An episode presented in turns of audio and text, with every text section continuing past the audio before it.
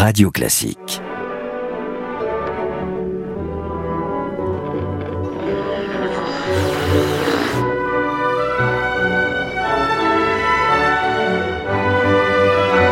Son histoire est si extraordinaire qu'on pourrait penser qu'elle relève du conte de fées. La littérature consacrée à Jeanne d'Arc est immense. On pourrait y consacrer d'ailleurs sa vie entière. Le personnage n'a pas livré tous ses mystères. Il est d'ailleurs un mystère à lui tout seul. Et surtout, il est une sorte de secret de régence, de secret de gouvernance. Qui était Jeanne d'Arc ? Grand leader, les leçons de l'histoire avec Franck Ferrand et Gérald Karsenti. Avec Whoz, le logiciel leader du staffing qui fait briller vos talents. W H O Z point com.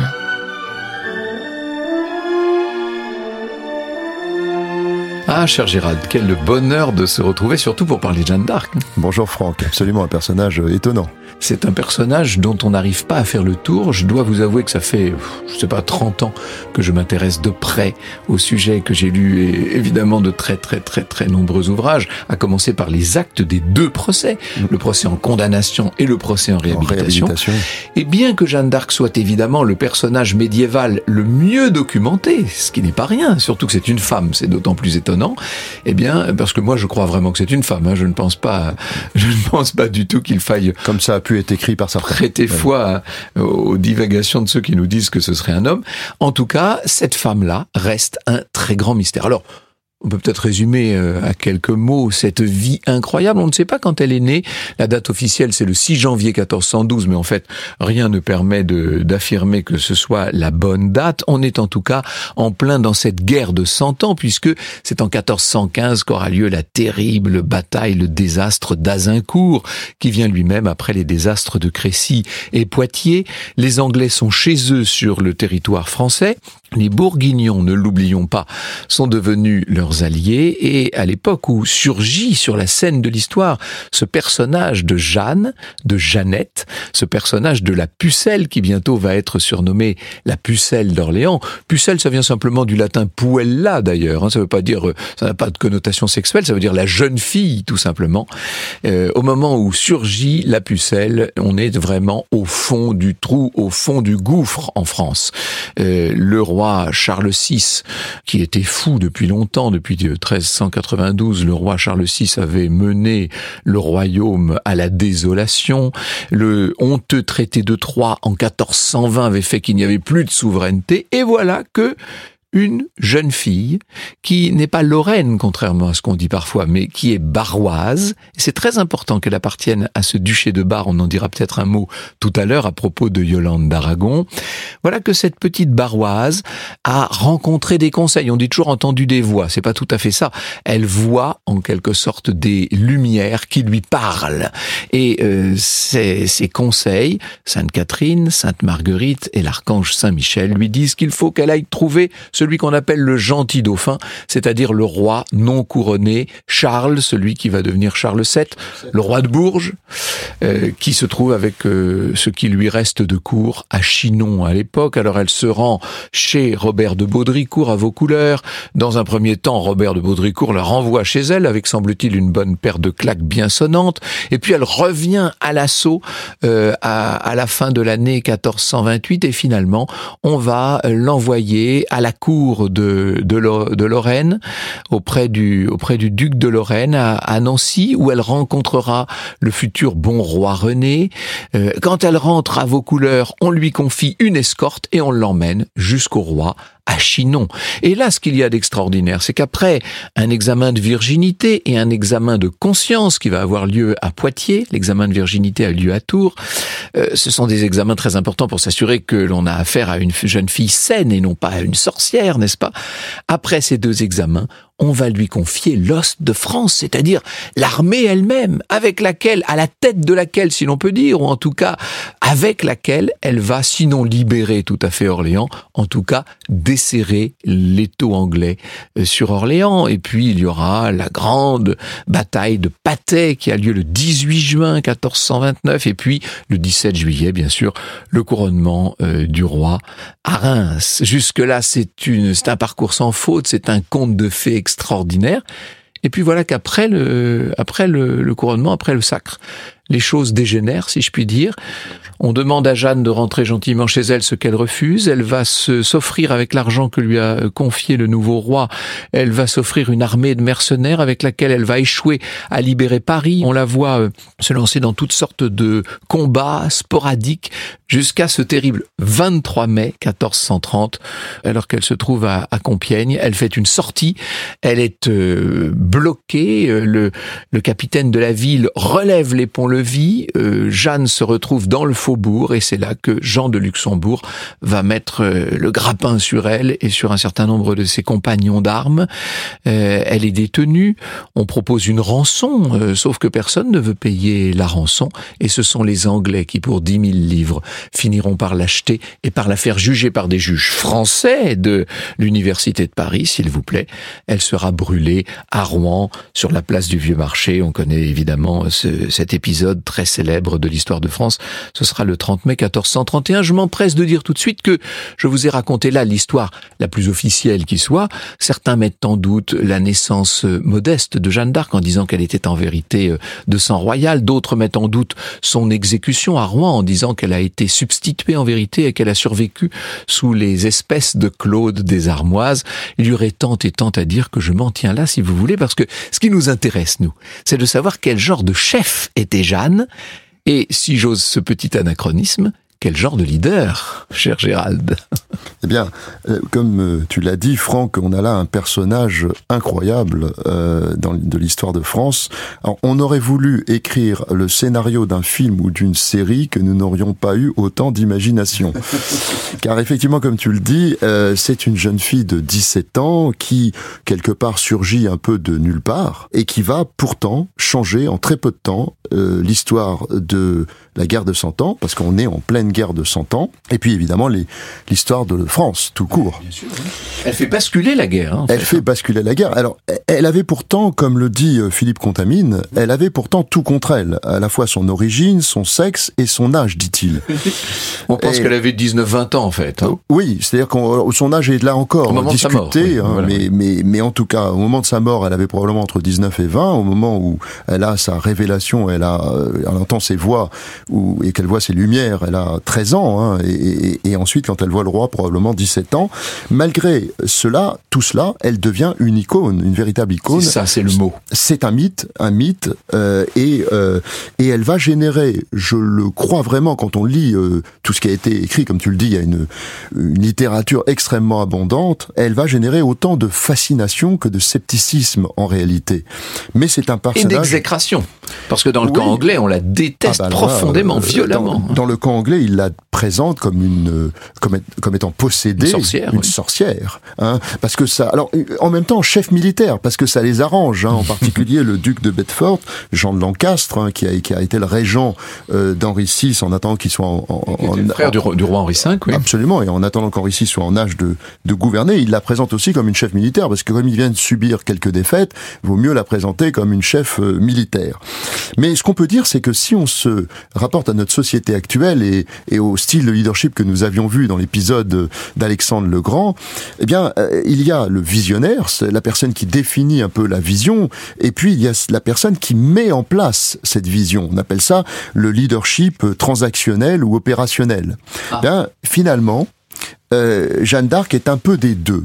Alors je dis un peu, pourquoi ? Bah parce que visionnaire, elle l'était indiscutablement, mais cette vision lui a été... On ne peut pas faire plus visionnaire. On peut pas faire plus visionnaire, mais cette vision lui a été transmise quelque part par ses voix. Elle a, il y a une incarnation divine quelque part ici. Et puis pour l'opérationnel, ben elle l'était, mais en fait en réalité, bon, elle voulait être sur le terrain. Elle a demandé d'ailleurs au roi les moyens pour faire de cette vision une réalité. Et d'ailleurs, comme tu l'as dit, on lui a confié l'armée, donc elle l'a été. Maintenant, il faut se dire aussi qu'elle n'était pas de toutes les batailles. Elle n'était non. pas, voilà, c'était pas. Elle était plutôt une sorte. Alors attention, je fais attention aux termes que j'emploie parce que euh, il y a des, des personnes qui sont tellement, euh, j'allais dire, amoureuses de Jeanne, et moi-même, je dois en faire partie d'une certaine manière, parce que quand on lit notamment les réponses ce qu'elle fait à ses juges à Poitiers, ou pire, plus fort, à ses juges à Rouen. On ne peut qu'être ébloui par la lumière qu'il y a chez cette jeune fille, hein, bien sûr, mais euh, elle était un peu une mascotte, disons-le. Elle était un, un porte-étendard, plus qu'un véritable chef de guerre. D'ailleurs, pendant toute la campagne avant le sac, on se rend compte que les chefs de guerre ne veulent pas tellement l'entendre. Généralement, ils se réunissent entre eux sans même la convoquer, en non, fait. Non, mais c'est, c'est vraiment, elle est présentée comme un porte-étendard, c'est en ça, fait. Voilà, hein, ouais. Elle donne du courage et de la confiance à tout le monde. Alors, le leadership, c'est avant tout, repose sur la légitimité. Et la légitimité va de pair avec l'expérience, euh, qui donne de la crédibilité. Mais avec Jeanne, on n'est pas du tout là-dedans. On n'a rien de tout ça.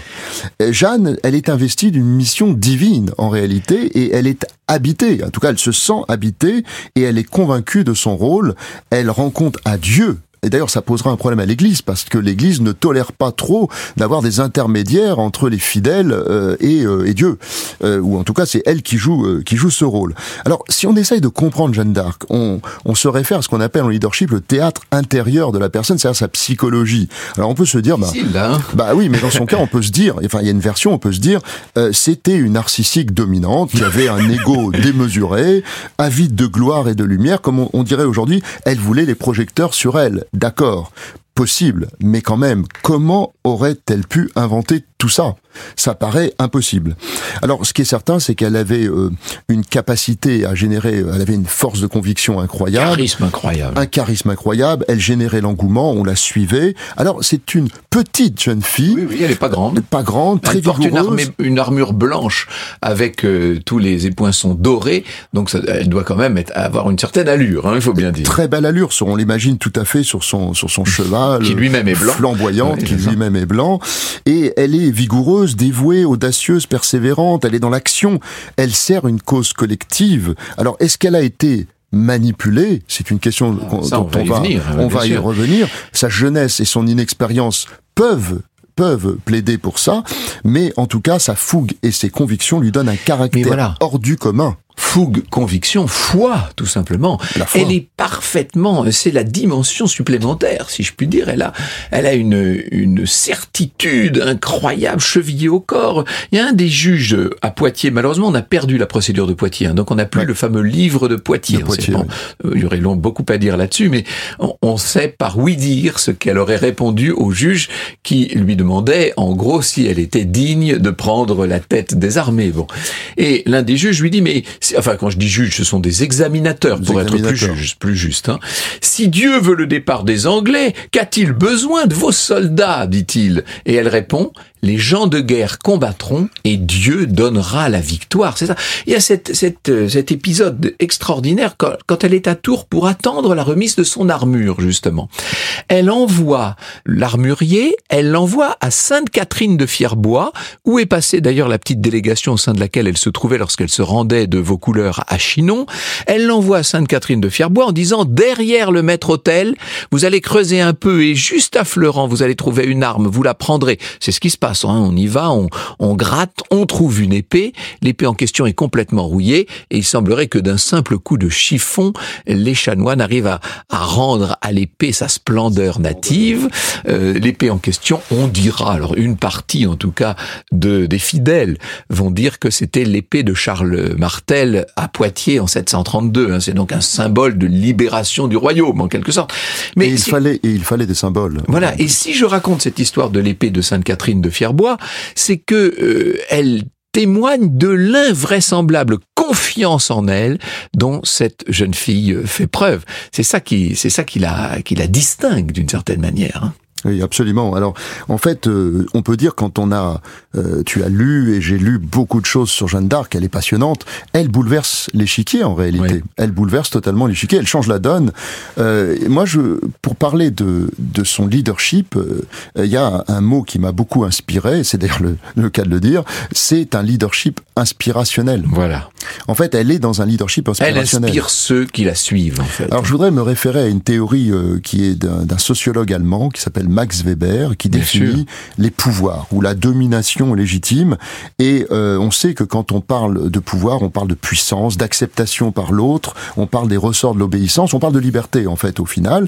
Et Max Weber définit trois types euh, de pouvoir, euh, trois types dans l'idéal.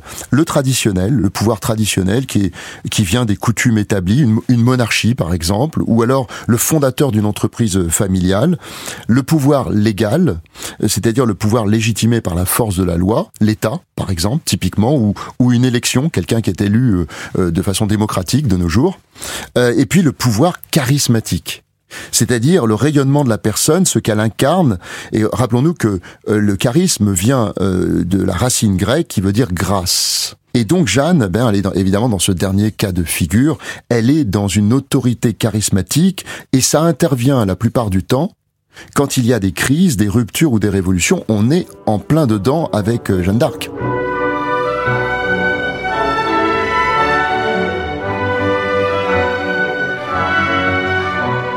Alors tu disais, Gérald, que les livres sont très nombreux sur sur Jeanne. Il y en a un qu'il faut lire absolument, qui d'ailleurs ne porte pas le, le titre Jeanne d'Arc. Ça s'appelle Charles sept et son mystère. D'ailleurs, ça a été réédité aux éditions Perrin simplement sous le nom Charles sept, sous le titre Charles sept. C'est le livre que pendant une grande partie de l'occupation a écrit Philippe Erlanger. Et Philippe Erlanger a fait une découverte, figurez-vous. C'est une découverte incroyable. Il remarque que lorsque Jeanne vient voir Baudricourt à Vaucouleurs, elle vient voir un homme qui est le principal lieutenant de la maison d'Anjou. Que ce Robert de Baudricourt se trouve en, en, entouré de Bertrand de Poulongy, de, de Jean de Novlompont, qu'on appelle Jean de Metz, qui sont des gens de la maison d'Anjou. Que ces gens de la maison d'Anjou vont emmener Jeanne en Lorraine, à Nancy, rencontrer le roi René, qui est le fils de Yolande d'Aragon. Et quand elle revient, c'est Collet de Vienne qui euh, l'attend à Vaucouleurs pour l'emmener à Chinon, et c'est l'écuyer chevaucheur de la reine Yolande. Elle arrive à Chinon, elle est reçue par les gens de Yolande. Elle est hébergée au château de Saumur par Yolande d'Aragon. L'examen de virginité est fait par des matrones qui appartiennent à la maison de Yolande d'Aragon. Les, la fameuse armure, elle a été entièrement financée et payée par Yolande d'Aragon. L'examen de Poitiers, il a lieu devant des docteurs de la faculté de théologie qui sont fidèles à Yolande d'Aragon. Bref, elle est partout, cette femme-là. Elle contrôle tout. Elle contrôle tout. Qui est cette Yolande d'Aragon? Celle qu'on appelle la reine des quatre royaumes. Elle était la chef de la maison d'Anjou, puisqu'elle avait épousé le duc d'Anjou en quatorze cents à Avignon.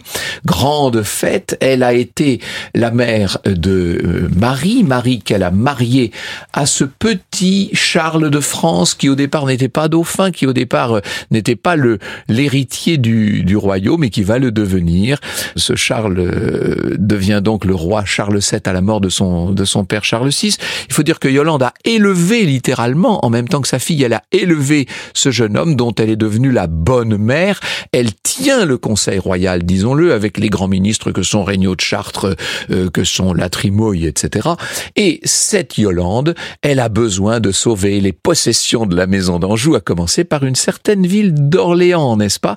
Et, semble-t-il, nous dit en tout cas Philippe Erlanger, elle a trouvé ce symbole, cette jeune fille très charismatique, très inspirée par Dieu, qui serait capable de mettre tout le monde d'accord et de réunir l'os de France en faveur du, euh, du dauphin qui va devenir le roi Charles sept. Sauf que lorsque Yolande n'a plus besoin de Jeanne, eh bien elle la renvoie gentiment euh, dans sa petite maison euh, du Barrois. Le Barrois qui appartient à qui?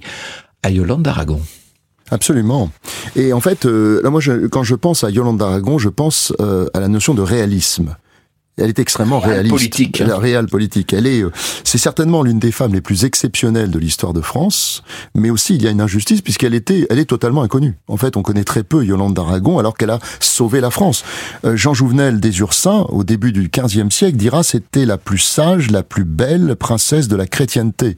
Euh, Philippe Erlanger, que tu citais tout à l'heure, dira, beaucoup plus tard, l'âme, la foi, la volonté, la force profonde de la France. Donc on voit bien que c'était une femme de caractère totalement dévouée à l'intérêt de la France et également euh, bien au sien. Elle ne perdait pas de vue l'intérêt de ses maisons. Alors moi, je voudrais faire référence à deux théories. Deux théories pour essayer de comprendre un peu mieux euh, le rôle qu'a eu euh, Yolande d'Aragon. La première, c'est la théorie des traits qui observe les individus, leurs attributs et leurs comportements qui en font ou pas des leaders. Alors déjà, dans l'éthique euh, à Nicomaque de, de, d'Aristote, hein, euh, il décrit... Revenons aux bases. Revenons aux bases, bases essentielles. Il décrit les cinq dispositions ou traits de caractère, de l'âme, comme il dit, pour euh, assurer le commandement. Et ces euh, traits sont la rationalité, la connaissance, le jugement pratique, la sagesse et l'intelligence, tout ce dont dispose Yolande d'Aragon. Alors si Aristote, lui, croit à l'innéité des traits, c'est-à-dire qu'il pense que c'est inné, eh bien, versus l'acquis, Yolande, elle, va, va acquérir la majeure partie de ses attributs par mimétisme. C'est-à-dire qu'elle elle est entourée de princes, de rois, de, elle de, vit grands, dans, ministres, de oui. grands ministres, et elle va s'inspirer et se construire. Et puis, je voudrais maintenant faire référence à une théorie qui est la théorie du leadership de l'ombre. Mm-hmm. C'est une théorie très intéressante. Celle qui tire les ficelles, en quelque et sorte. Voilà. Alors, une femme d'exception peut en cacher une autre. Exactement. Alors, revenons aux bases, là encore.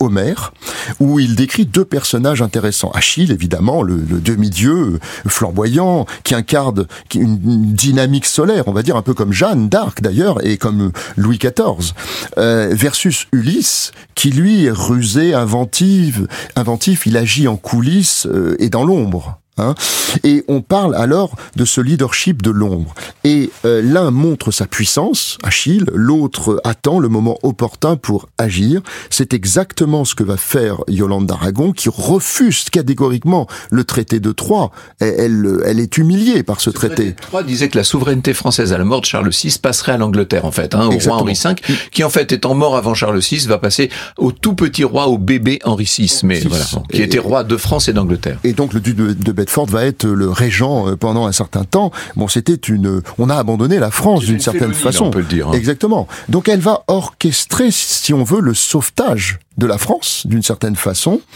et elle va dans l'ombre tirer les ficelles. Par exemple, quand elle sort le futur Charles sept euh, de la cour euh, et pour l'élever en Anjou, le marier à sa fille au passage, elle veut tout contrôler.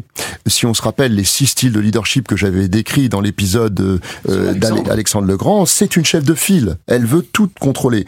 Alors c'est une femme assez incroyable. Euh, elle a une éducation, elle a reçu une éducation religieuse stricte. Elle est diplomate. Euh, elle Elle apprend la patience, l'obstination, elle est très fine stratège, elle a un sens politique aigu. Est-ce qu'elle a ou pas euh, vu en Jeanne une opportunité, comme tu le disais, je le crois... Au... Est-ce qu'elle a fait une opération de communication, comme on dirait nous ? Ben voilà. En, en termes modernes, on dirait qu'elle a probablement organisé ce qu'on appellerait aujourd'hui des fake news, hein, c'est-à-dire une propagande euh, pro-Jeanne, en véhiculant finalement deux prophéties, la prophétie de Merlin l'Enchanteur, eh oui. hein, qui avait conseillé le roi Arthur et qui... quelque part, prédisait un petit peu tout ce qui est arrivé. Et puis, la prophétie de Marie Robine, ou Marie la Gasque, mm-hmm. qui disait « Le royaume sera perdu par une femme. » Alors, mais aussi...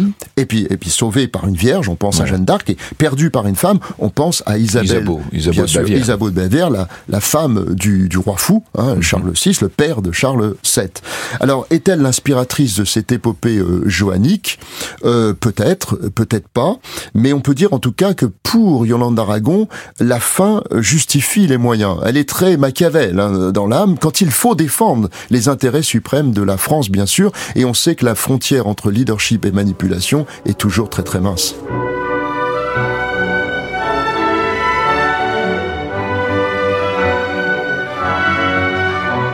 Donc, si l'on devait résumer tout ça, euh, un leadership d'inspiration pour Jeanne, qui est capable, en quelque sorte, de fédérer par sa seule présence et par la foi incroyable qu'elle affiche, d'abord, avant tout, foi en elle-même, disons-le, euh, qui est aussi la foi en Dieu, hein, bien sûr, et en ses conseils, qui finiront par l'abandonner tard, hein, dans ce donjon de Bouvreuil, où elle euh, périclitera avant d'être exécutée à, à Rouen. Et puis... Et puis, et ça c'est très intéressant, ce leadership de l'ombre, qui peut-être est le plus efficace de tous, non ? C'est pas mal de temps en temps de tirer les ficelles sans trop se montrer. C'est ce que fait donc ah Yolande bah, d'Aragon. Si tous les grands leaders ont des, euh, des, des, on appelle des fous du roi, ou des leaders de l'ombre qui sont à côté, qui sont des conseillers spéciaux. Euh. Mais en fait, Yolande d'Aragon et, et, et Jeanne d'Arc ont, sont un peu de la même patte hein, quand on y réfléchit. Euh, j'avais lu cette phrase qui, qui me, me paraissait bien résumer les choses. Un leader qui ne vit pas sa cause n'a aucune chance de réussir et de changer la destinée de ceux qui le suivent. Et, et c'est exactement ce qu'elles faisaient toutes les deux. Euh, et une autre phrase intéressante, un leader doit aligner ses actions avec ses valeurs. Ça, c'est ce qui les rapproche. Ce qui peut-être les différencie, c'est que Jeanne ne renie jamais qui elle est, à aucun moment, alors que Yolande d'Aragon va accepter, quand il le faudra pour sauver euh, la grande cause, elle va accepter des compromissions. Elle le fera à certains moments. Oh oui, même beaucoup. Elle vit au milieu des compromissions et c'est une politique d'une certaine manière. On peut dire que Jeanne d'Arc, euh, elle est à multiples facettes. Elle galvanise, elle est solaire, elle a une foi inébranlable, elle fait adhérer tout le monde. Philippe Erlanger dit d'elle... Euh, c'est, la pucelle donna aux armées la victoire, au roi la légitimité, au peuple une patrie. Euh, une citation qui, euh, qui résume bien la situation. Est-ce qu'elle a été manipulée ou pas, aidée ou pas? Au final, peu importe, elle porte l'étendard, elle motive, elle redonne confiance, elle crée un esprit de gagne, comme on pourrait le dire aujourd'hui. Alors cet esprit de gagne m'a fait penser à un film. Ce film, c'est L'Enfer du dimanche d'Oliver Stone en dix-neuf cent quatre-vingt-dix-neuf, avec le fameux Al Pacino, qui joue le rôle d'un entraîneur vieillissant qui va transcender une équipe de football américain qui est sur le déclin par la force de ses mots et en faisant taire les dissonances qui existaient dans l'équipe. Il va jouer sur la collaboration, l'entraide, la solidarité, et ça m'a fait penser à un concept de leadership qui est extrêmement fort et qui s'applique à plein à Jeanne d'Arc, c'est le fameux cri de ralliement. L'inspiration, quand elle est aboutie, conduit toujours au ralliement. C'est unir pour une cause commune, même les plus indécis, et c'est exactement ce que va parvenir à faire Jeanne d'Arc. J'ai tout à l'heure euh, perçu, j'ai entendu quand tu parlais de rayonnement, euh, l'allusion à Louis quatorze. C'est à Louis quatorze que nous allons consacrer notre prochaine causerie.